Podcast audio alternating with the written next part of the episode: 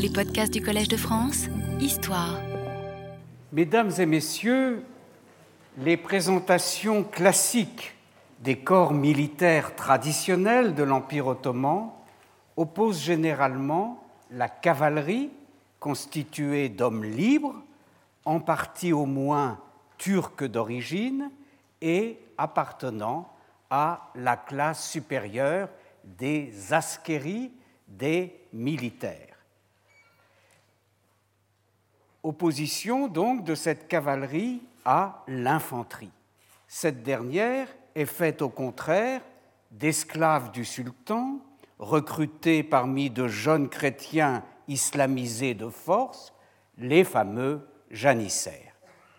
Il y a également d'ailleurs une cavalerie composée elle aussi d'esclaves du sultan, mais celle-ci étant moins visible et célèbre que les janissaires, ces derniers restent bien le symbole de ce qu'on appelait les esclaves de la porte. Néanmoins, je reviens donc sur ce tableau classique, j'ai commencé à montrer la fois dernière que les fondateurs de l'État ottoman n'ont pas voulu, dans leurs intentions premières, se limiter à ces deux sources de recrutement qu'on met généralement en avant et à ces deux modes d'organisation. Ils en ont essayé d'autres dans leur volonté d'accroître leur force au maximum. Ils ont ainsi constitué une infanterie autre que celle des janissaires, l'infanterie des Azab ou Azeb dans la prononciation turque, moins entraînée la première et n'ayant pas le même caractère d'armée permanente, elle était par ailleurs nettement plus nombreuse. À lire les relations des chroniqueurs, on constate que cette seconde infanterie a souvent joué un rôle déterminant dans les campagnes ottomanes en Europe, notamment dans la première moitié du XVe siècle. Les historiens ont eu tendance à méconnaître ce rôle, car le rôle des Azab a beaucoup décliné par la suite. Ces derniers étant désormais réduits au rang de corps auxiliaires utilisés dans les garnisons de forteresses ou servant de troupes navales. Or, ce corps des Azab avait été conçu dès ses origines sur des bases entièrement distinctes à la fois de celles des cavaliers détenteurs de Timar, dont je vous ai parlé, et de celles des janissaires esclaves. Les Azab étaient de simples réaya, c'est-à-dire des sujets producteurs et contribuables du sultan, des sujets ordinaires en somme, mobilisés occasionnellement. Qui plus est, ils ne venaient pas des campagnes, c'est-à-dire de la population rurale, comme toutes les autres recrues, mais des villes et des bourgs. C'était, à vrai dire, le seul corps de l'armée ottomane dont le recrutement était citadin. D'autre part, et ce n'est pas l'élément le moins original, ils étaient, partiellement au moins, rémunérés par leurs propres concitoyens. Tout cela est expliqué dans le détail dans un document bien révélateur de l'ancienne législation ottomane avec son mélange de rhétorique extrêmement fleurie et d'attention aux détails les plus concrets. Il s'agit d'un chapitre du Code de loi générale de l'Empire, ou comme on l'appelle, du Kanunname, Code de loi, de la fin du XVe siècle, dont l'attribution à un sultan particulier reste délicate, car dans les manuscrits qui nous sont parvenus de cette collection de lois, de ce Kanunname, ont été réunis des dispositions qui peuvent remonter, selon les cas, au règne de Mehmed II, le conquérant de Constantinople, de son fils Bayezid II, voire au règne euh, du euh, fils de ce dernier, Sélim Ier. Penchons-nous, si vous le voulez bien, de plus près sur ce texte en donnant la parole au législateur ottoman. Je reprendrai dans un second temps les principaux enseignements de ce document qui comprend du reste quelques passages d'interprétation un peu délicates. Voici ce que dit ce texte. Toutes les fois que des azabs doivent être inscrits sur mes territoires bien gardés, c'est ainsi que le sultan désigne son empire, les cadis et les soubacheux, c'est-à-dire les juges administrateurs locaux et les chefs de police locale, se reporteront au contenu de mon ordre sacré qui leur sera parvenu à cet effet. C'est dans cet ordre de mobilisation des Hazab qu'ils trouveront les détails de la manière dont cette mobilisation doit être effectuée.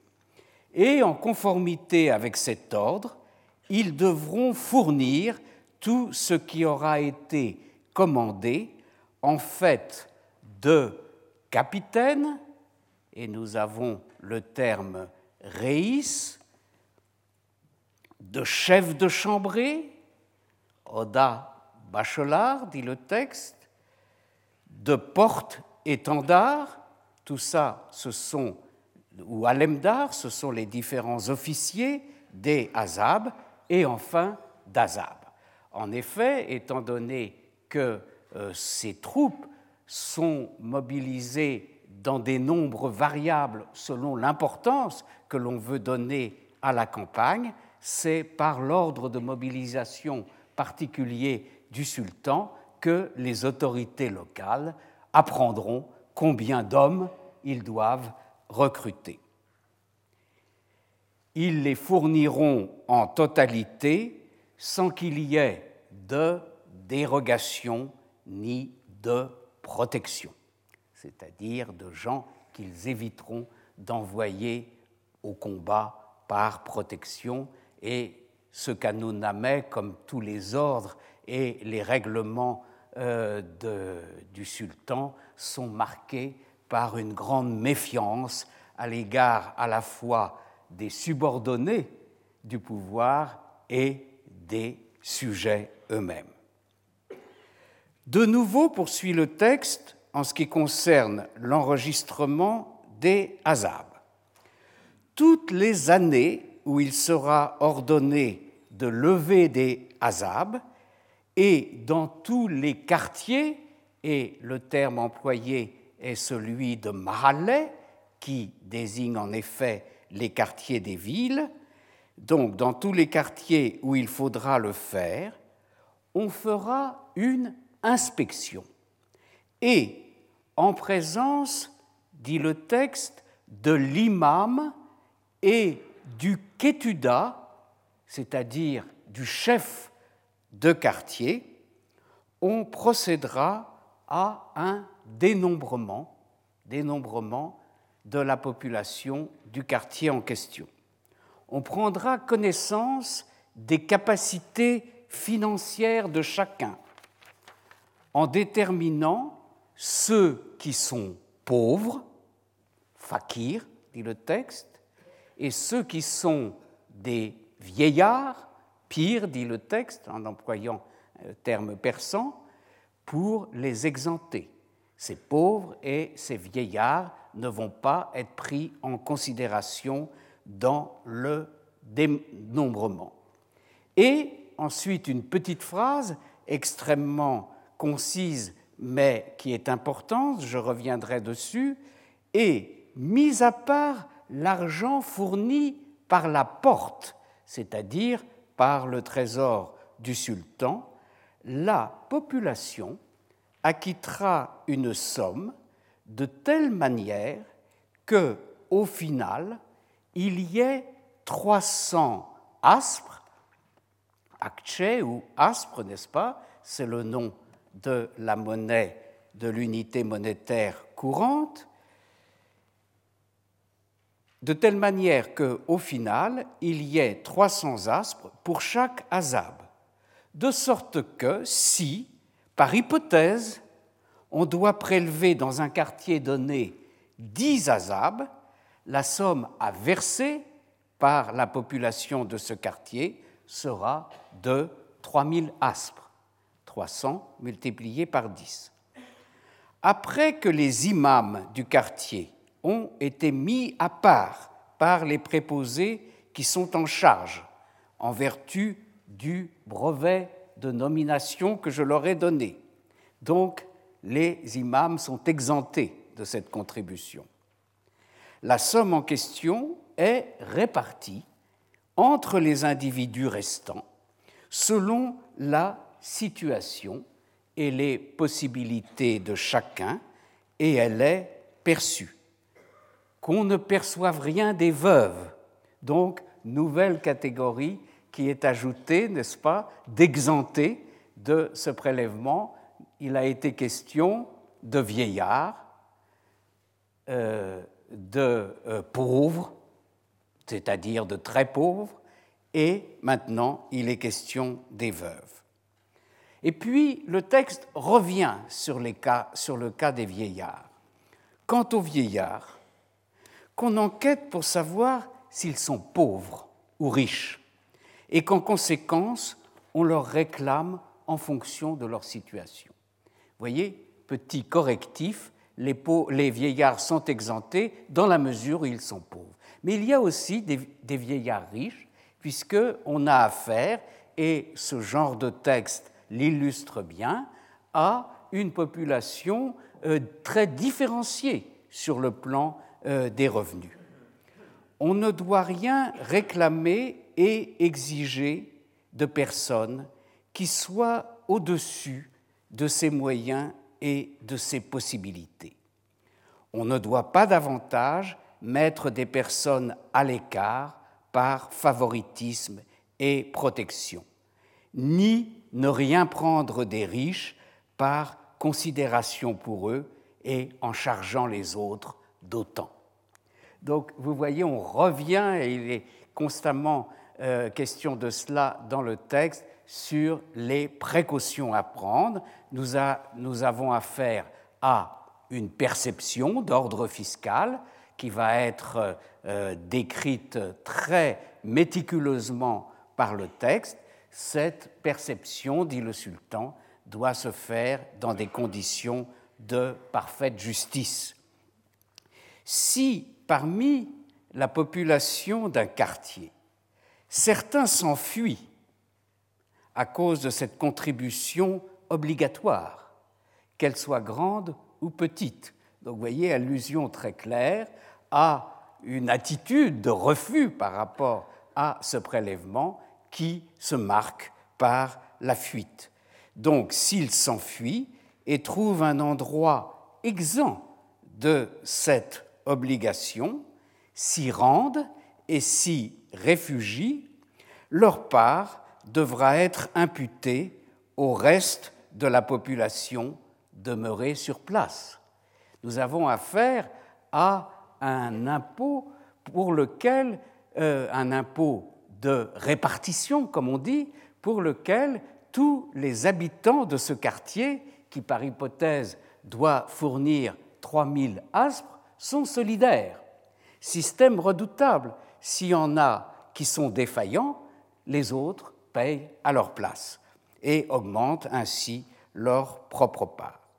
Donc, on doit euh, réclamer leur part au reste de la population demeurée sur place et on doit lui demander ce à quoi ils avaient été assujettis en fonction de la situation et des possibilités de chacun et le percevoir de la population restée présente.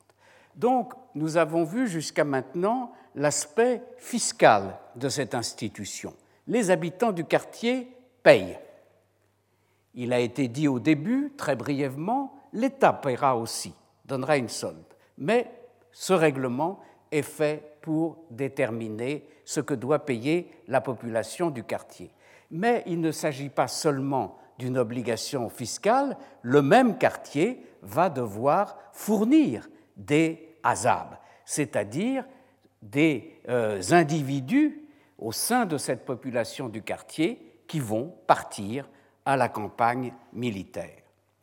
Dans le corps des azabs lui-même, poursuit le texte, on doit absolument inscrire les personnes capables de servir comme azab, c'est-à-dire des jeunes gens robustes et aptes à la guerre et au combat. C'est ça que dit le texte. Euh, Azabliyen kabil kimesneler qui mukateleye ve muharebeye qui avive et qui a dire yiyit kimesneler. Des jeunes gens robustes et capables, bons pour le service. D'autre part, les azabs sont inscrits en fonction du nombre de foyers.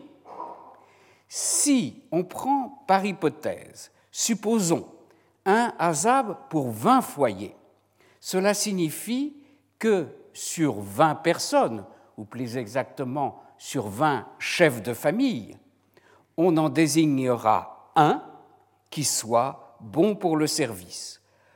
On l'inscrira et on lui donnera les 19 autres comme, et le texte emploie un terme qui est un peu difficile à lire, surtout dans une euh, transcription selon la euh, phonétique française, les 19 autres serviront de Hartschlugche, c'est-à-dire de pourvoyeurs du Hartschluck, de, euh, des frais de route de ce Hazab qui devra se rendre à la campagne du sultan. On percevra la somme d'argent qui doit être perçue des 19 autres. Et lorsque l'Azab devra partir pour la campagne, que ce soit lui-même, en personne, qui parte, muni de ce qui a été imposé et perçu à son bénéfice, c'est-à-dire, comme on nous l'a expliqué plus haut, il emporte dans sa gypsière les 300 aspres que euh, ses concitoyens, ses voisins du quartier lui ont remis pour euh, ses dépenses pendant la campagne.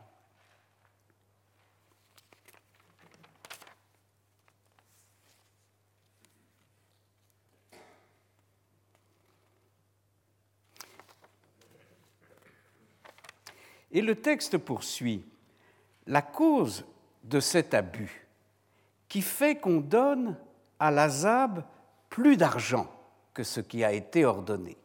N'est-ce pas? Comme toujours, le règlement tient compte des abus qui se sont manifestés dans le passé et tente de les corriger. Donc, la cause de cet abus, qui fait qu'on donne à l'azab plus d'argent que ce qui a été ordonné, et qu'on perçoit quelque chose en plus de la population réside dans le fait qu'on inscrit des azabs de l'extérieur, Azebi Harijden Yazub, dit le texte, et que ceux-là ne peuvent se contenter de ce qui a été prévu, c'est-à-dire des 300 aspres. Telle est la raison qui fait donner quelque chose en plus.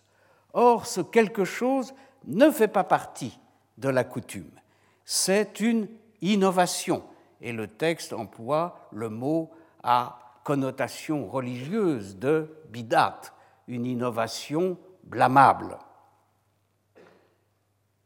Qu'ils, c'est-à-dire les cadis et les soubacheux, auxquels, dont il a été question plus haut, sachent que cette innovation est désormais entièrement supprimés et abandonnés et qu'ils ne doivent pas donner leur consentement à cette façon de voir. Donc, à l'occasion de l'émission de ce règlement, le sultan prétend supprimer un abus.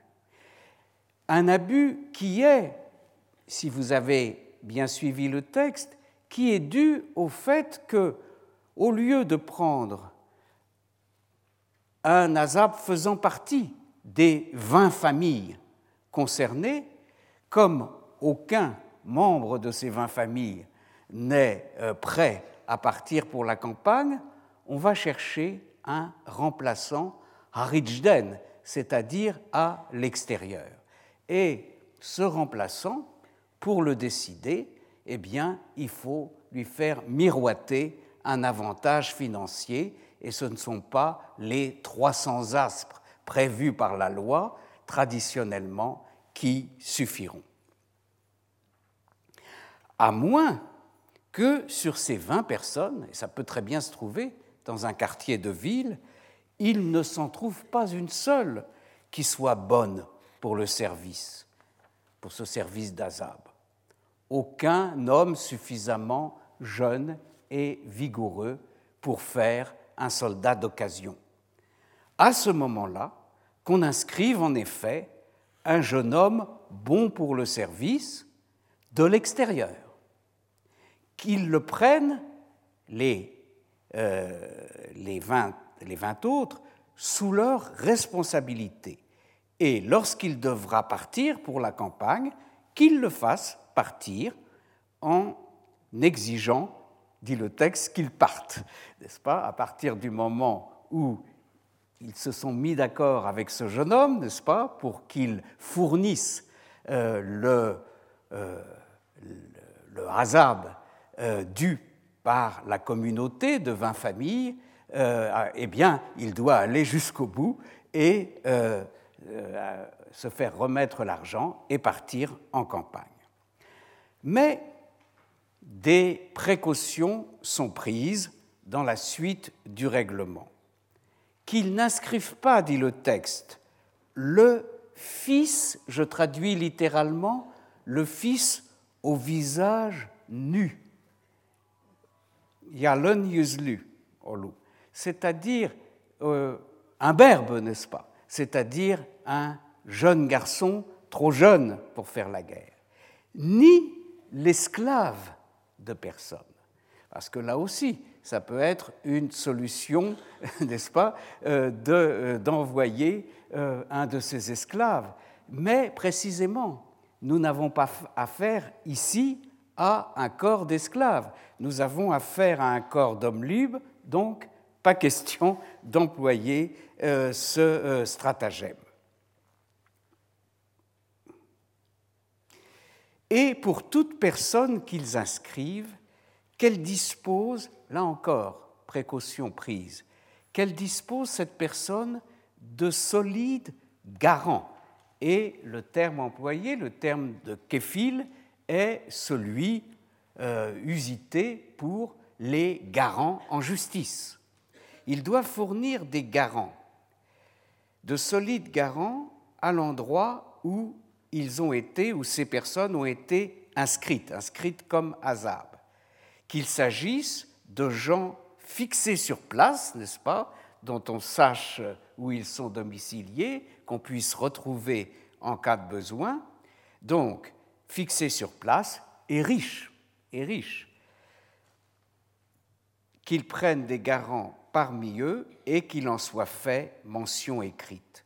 Dans ces conditions, si l'Azab s'en va avant d'avoir achevé son service, par conséquent, si l'Azab déserte à un moment quelconque de la campagne ou du combat, déserte en emportant son Hartschluck de 300 aspres. Eh bien, dans ce cas, on, pourra se retourner vers les garants euh, du euh, soldat défaillant en question.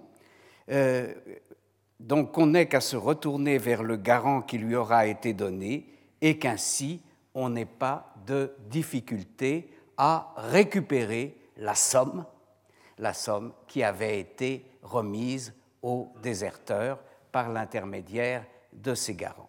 Vous voyez euh, avec quelle minutie euh, tous les, euh, toutes les déviations possibles du système sont envisagées.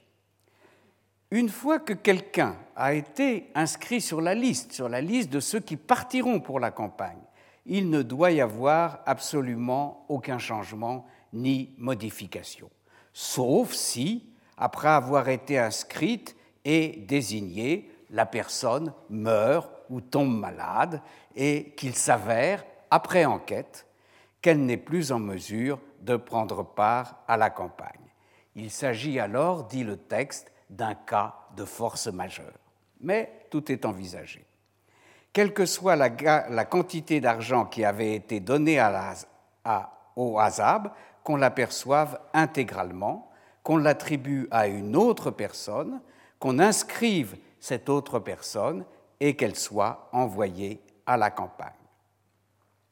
Et le texte poursuit que dans de tels cas, les officiers des Hazab doivent se faire délivrer par le cadi, c'est-à-dire par le juge, des attestations selon lesquelles ce remplaçant qu'on a été obligé de donner a bien reçu la somme qu'il devait recevoir. Que les Hazab soient inscrits en présence des cadis et des soubacheux, qu'ils ne soient pas inscrits dans les quartiers mêmes ou dans d'autres lieux en leur absence, c'est-à-dire qu'il y ait des autorités, n'est-ce pas, judiciaires et policières qui soient témoins de toute l'opération. Toujours cette hantise des micmacs qui pourrait se produire que les, agas, c'est-à-dire les officiers des Azab, ni les émines, les katibs, les secrétaires et les kouls, les agents officiels du pouvoir, n'accomplissent pas la tâche de leur propre chef. Que dans tous les cadologues, les euh, circonscriptions de Cadi, où ces Azab sont inscrits, qu'il y ait deux registres, un qui reste auprès des Cadis, donc localement, et un autre qui arrive au seuil sublime, c'est-à-dire au palais du sultan, et est transmis au trésor impérial. De sorte que, quand les azabs devront être passés en revue et quand les garants devront être requis, qu'on puisse consulter le registre resté auprès des cadis ou celui qui aura été transmis au seuil refuge du monde, façon de désigner le palais du sultan, et qu'on agisse en conséquence. S'il se trouve que l'azab est parti ou a disparu et que l'argent de l'azab doit être perçu de son garant, il puisse être perçu d'après ce registre.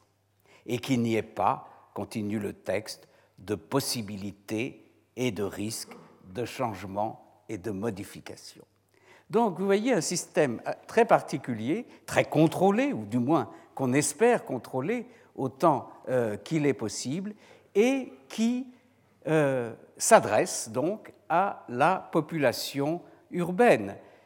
de ce texte, il ressort que non seulement cette infanterie n'est pas permanente, on la mobilise au cas par cas, et dans le nombre qui paraît euh, souhaitable en fonction des euh, entreprises militaires projetées, et elle n'est donc pas permanente et elle n'est même pas régulièrement levée. Elle l'est quand il y en a besoin, c'est-à-dire quand il va y avoir une campagne. Et on lève alors le nombre nécessaire, lequel varie en fonction de l'importance de l'opération envisagée. Et si vous vous souvenez, la dernière fois, nous avons vu que selon les, auteurs, les sources contemporaines auxquelles on s'adresse, des chiffres très différents sont donnés euh, pour le nombre des Hazab. Ils sont toujours très nombreux, mais euh, ce nombre euh, varie. Et en fait, cela n'est pas forcément dû, si vous voulez, au manque de fiabilité des sources en question, mais au fait que effectivement, selon les cas, on en appelle un plus ou moins euh, grand nombre. le chiffre d'un azab pour 20 foyers, qui est cité dans notre document, mais cité, certains historiens n'y ont pas fait suffisamment attention, comme une possibilité, pas comme une règle absolue. Il peut y avoir des cas où ce sera plus ou moins. Cela dit, il reste vraisemblable que ce taux, un azab pour 20 familles, euh, était euh, couramment euh, pratiqué. Et le mode de financement prévu est remarquable lui aussi. Il s'agit, c'est du moins l'impression qu'on a d'après les indices qui nous sont donnés, d'un mode de financement mixte.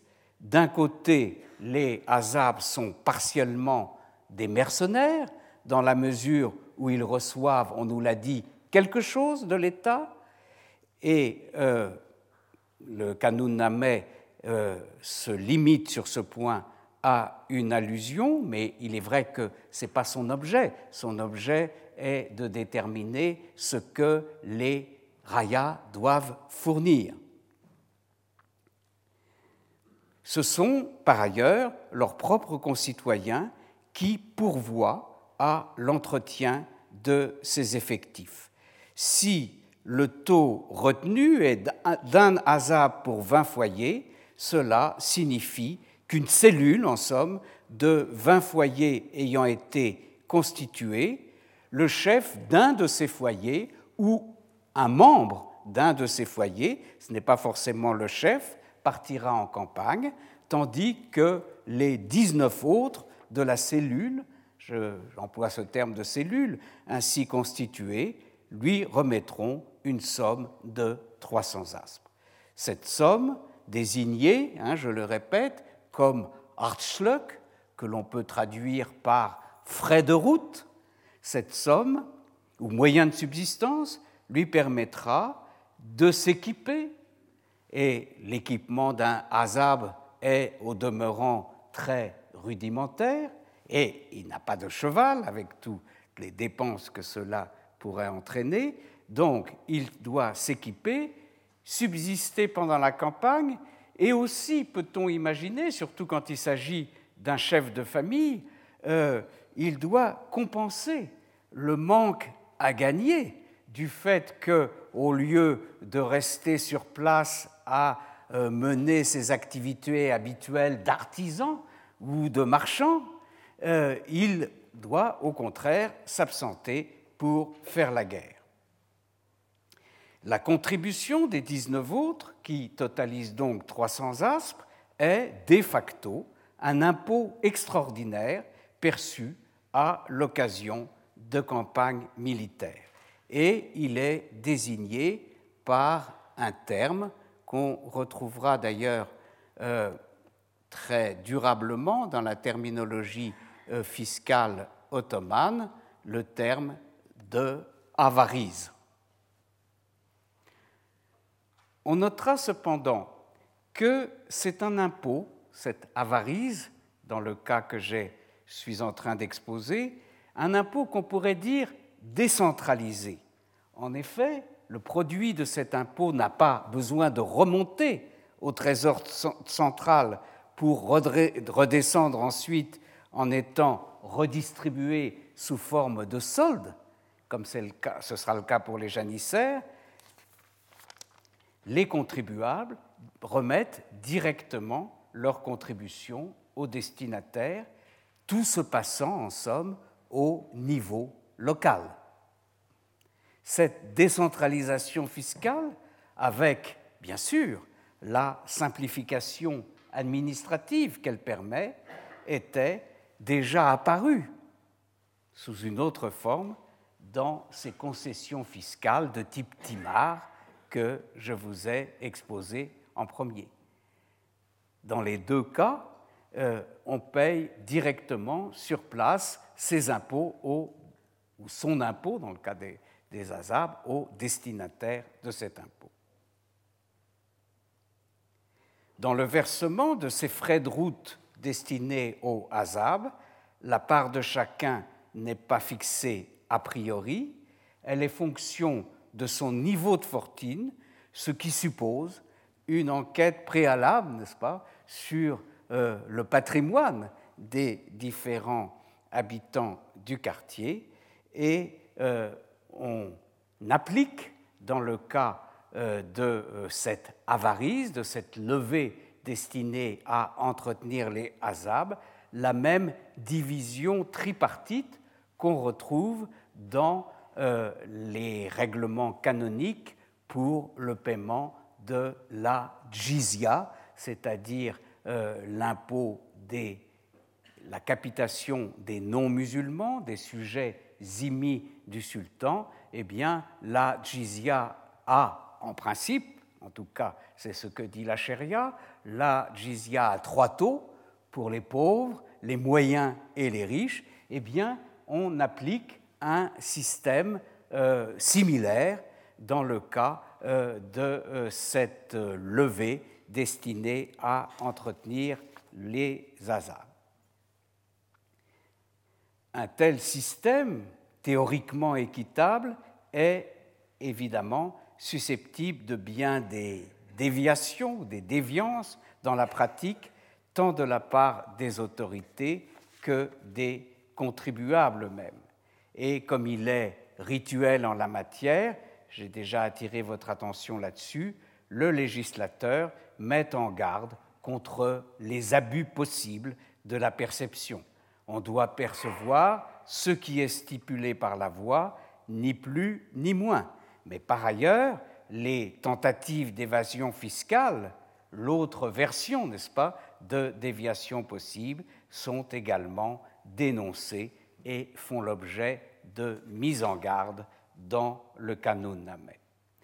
Quoi qu'il en soit, cette obligation financière, qui vient s'ajouter bien entendu à diverses autres euh, obligations financières, cet impôt extraordinaire n'est pas du tout, loin s'en faut, euh, le seul impôt que cette population ait à payer.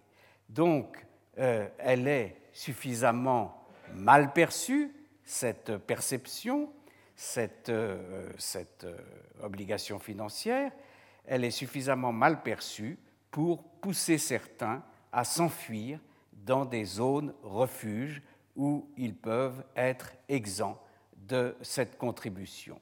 Et le texte fait allusion, comme nous l'avons vu, à ces fuites. Cependant, comme on a affaire à un impôt de répartition, ces fuites n'affectent pas le total dû le total à verser. Elles ne font par conséquent qu'alourdir la part de ceux qui restent, qui doivent assumer la part de ceux qui ont été défaillants en se substituant à eux.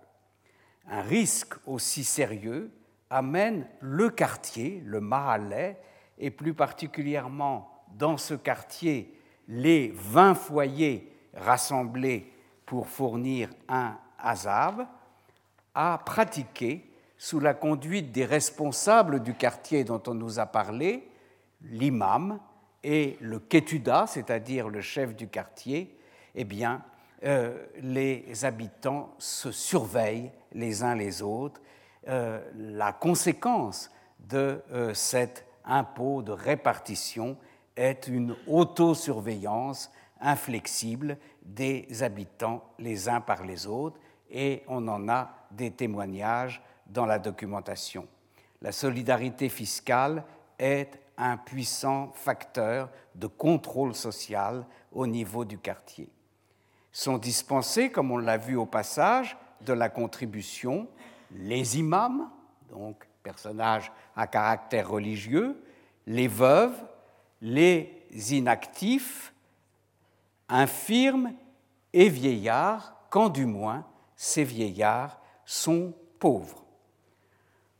En demandant ainsi le financement au moins partiel de cette partie de l'armée à cette forme d'impôt extraordinaire que je viens d'exposer, il semble que l'État s'assure une importante masse de troupes sans avoir à débourser une somme trop lourde, même si l'opération ne semble pas être totalement gratuite pour le Trésor, il y a en effet cette brève mention, n'est-ce pas, au début du règlement, à laquelle j'ai fait allusion, mention succincte, mais dont il faut bien tenir compte, de l'argent qui sera donné en cours de campagne par la porte, c'est-à-dire par le gouvernement, au Hazab.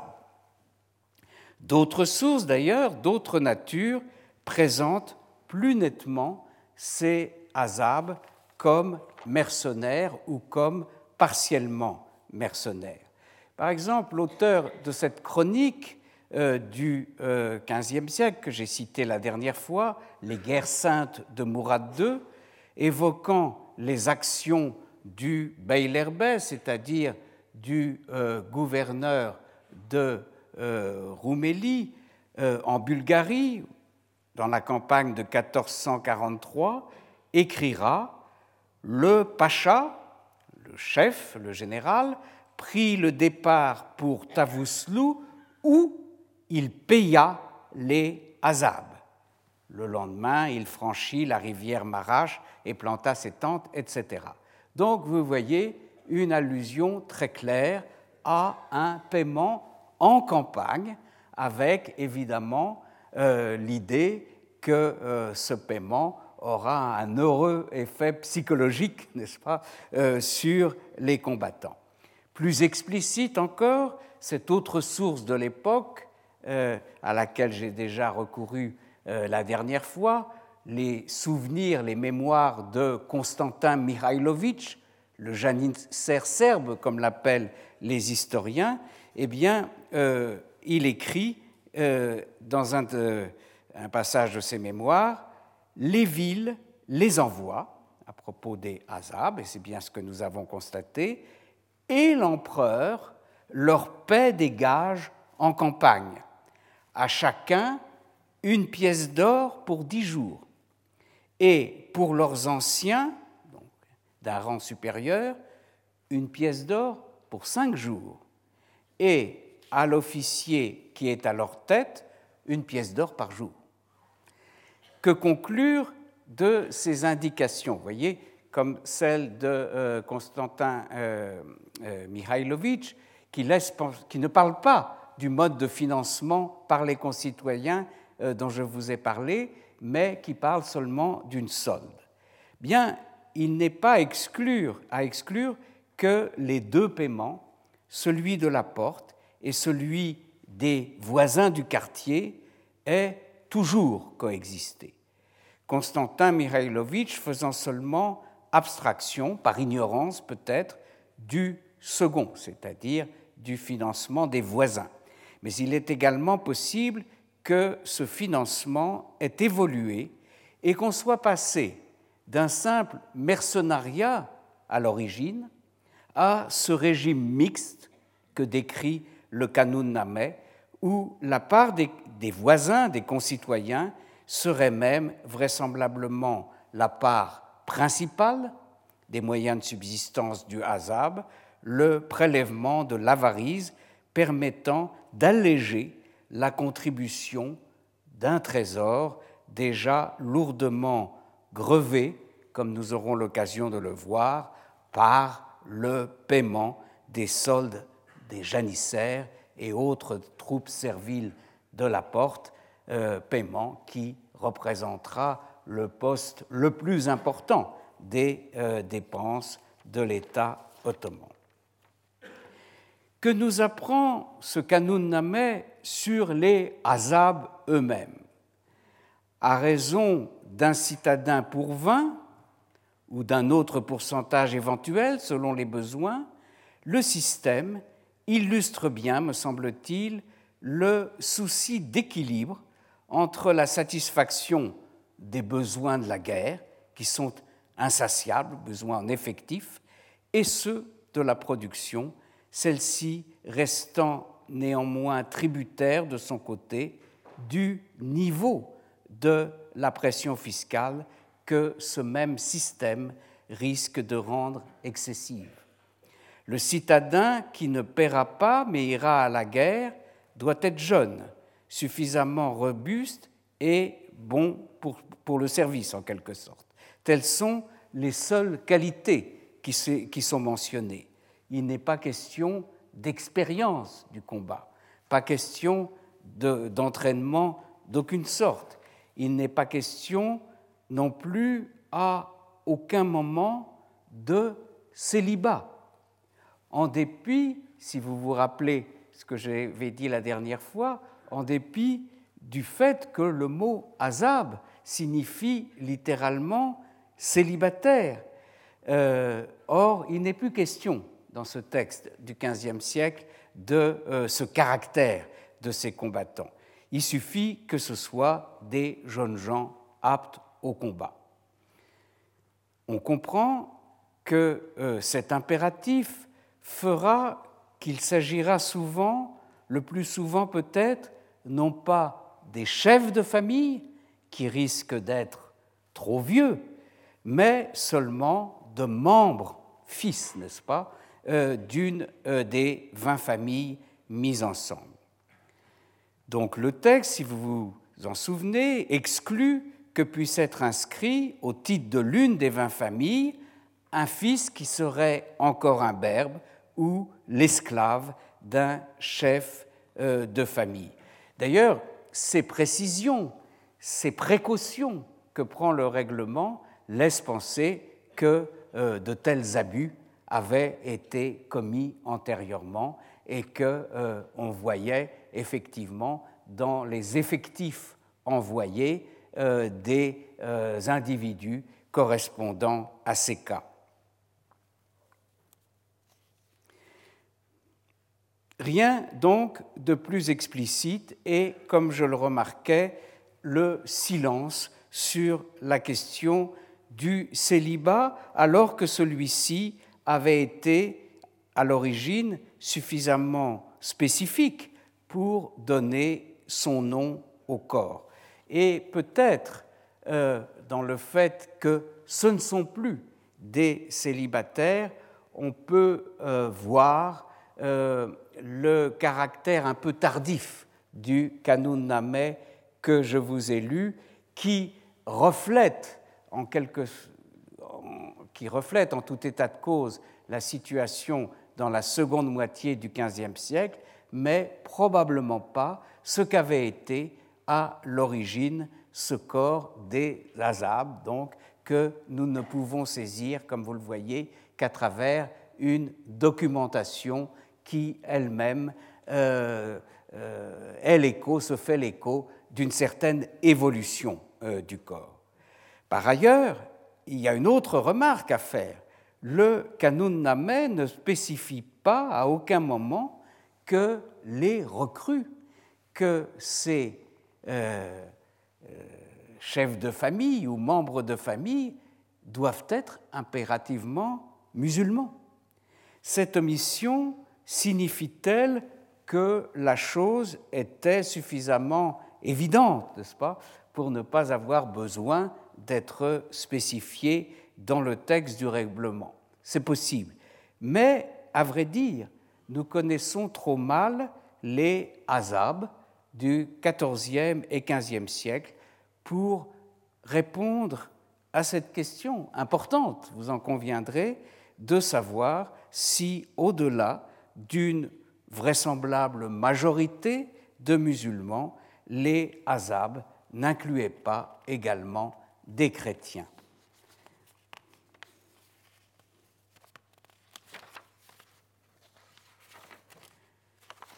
En tout cas, pour les Azab du XVIe siècle, sur lesquels nous disposons de plus de sources, la chose ne fait pas de doute. Il y avait des chrétiens parmi eux et un ragusin, un témoin ragusin du XVIe siècle, pourra indiquer dans une lettre à l'empereur Maximilien Ier Possunt esse asapi tam Christiani quam turcae et alliés nationes, n'est-ce pas? Les Azab, Azab peuvent être aussi bien chrétiens que turcs et d'autres nations.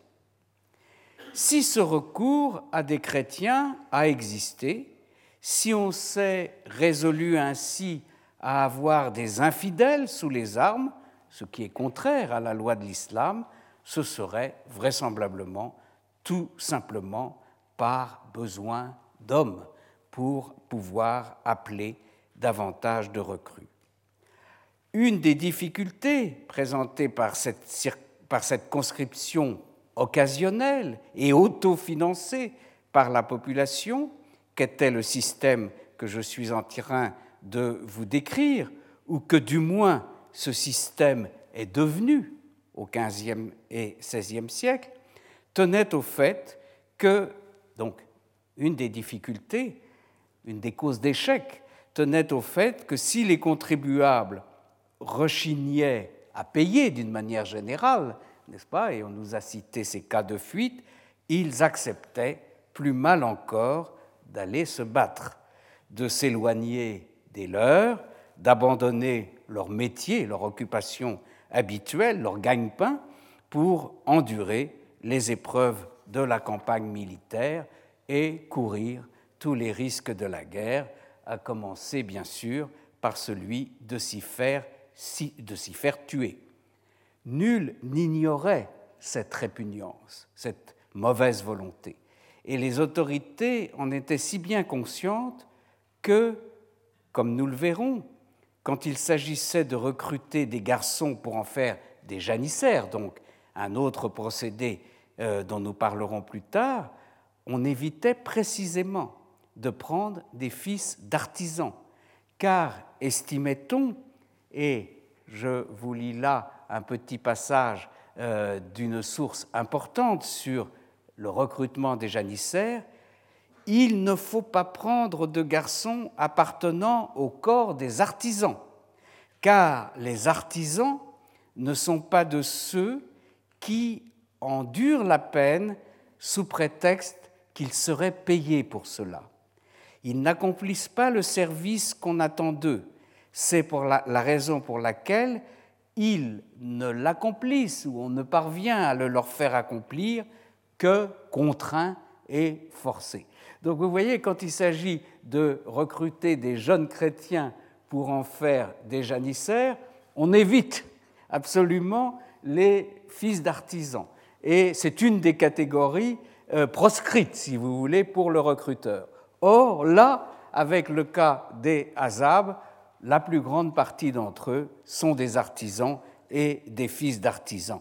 Et c'est bien là la faiblesse congénitale de euh, toutes les conscriptions de ce genre, quelles qu'elles soient, je dirais, et en dépit de laquelle, malgré euh, euh, cette faiblesse, on pratique néanmoins, comme vous savez, cette conscription. Quant en France, pour citer cet exemple, le service militaire faisait l'objet d'un tirage au sort, n'est-ce pas? Eh bien, ceux qui devaient partir passaient généralement pour avoir tiré le mauvais numéro. Si leur famille en avait les moyens, famille de la bourgeoisie, elle s'empressait de payer un remplaçant à leur rejeton. Eh bien, pourquoi fais-je allusion à euh, ces situations euh, lointaines par rapport à mon sujet? C'est que notre canon Namé fait bel et bien écho à des comportements tout à fait analogues chez les Hazab ou dans leur famille. Si on cherchait, donc dans la mesure du possible, des remplaçants à l'extérieur, comme dit le texte, à Rijden, il ne nous est pas dit plus sur l'origine des remplaçants auxquels on pouvait ainsi recourir, mais nous aurons d'autres occasions de constater qu'il existe toujours dans cette population euh, de l'Empire ottoman un volant d'hommes disponibles, prêts à vendre leurs bras et par conséquent euh, constituant des recrues possibles. Encore, ces derniers ont-ils leurs exigences et ne se contentent-ils pas des 300 euh, aspres alloués normalement à la, euh, au. Il leur faut quelque chose en plus, disait le texte, ce qui amène un alourdissement de la contribution exigée des pourvoyeurs et c'est là l'inconvénient majeur de cette pratique du remplacement aux yeux du euh, législateur. Il y a une seconde manière de tourner l'inconvénient de la conscription qui en sape la valeur militaire, les populations concernées y affectent bien des éléments pris en leur sein, mais ce sont les éléments les plus vulnérables et les moins utiles, et quantité de documents l'illustreront euh, au XVIe siècle. Le règlement, comme nous l'avons vu, pointait cette déviation en stipulant qu'ils n'inscrivent pas le fils au visage nu ni l'esclave de quelqu'un. Même s'il faut rester prudent en extrapolant des réalités du XVIe siècle sur les périodes précédentes de l'institution, ce que nous apprenons de la manière dont elle fonctionnera au XVIe siècle en dit long sur la façon dont elle pouvait être dénaturée. C'est une plainte récurrente, en effet, des autorités militaires que de dénoncer l'inadéquation des hommes qui leur sont envoyés, trop jeunes, trop vieux, infirmes, estropiés, tout sauf les hommes qu'il faudrait pour faire la guerre. En outre, le Kanuname que nous apprend que les hommes envoyés, quels qu'ils soient, ne sont pas fiables ils le sont si peu qu'il leur faut désigner des garants auprès desquels on récupérera les sommes allouées aux Azab qui auront déserté ou qui auront euh, disparu.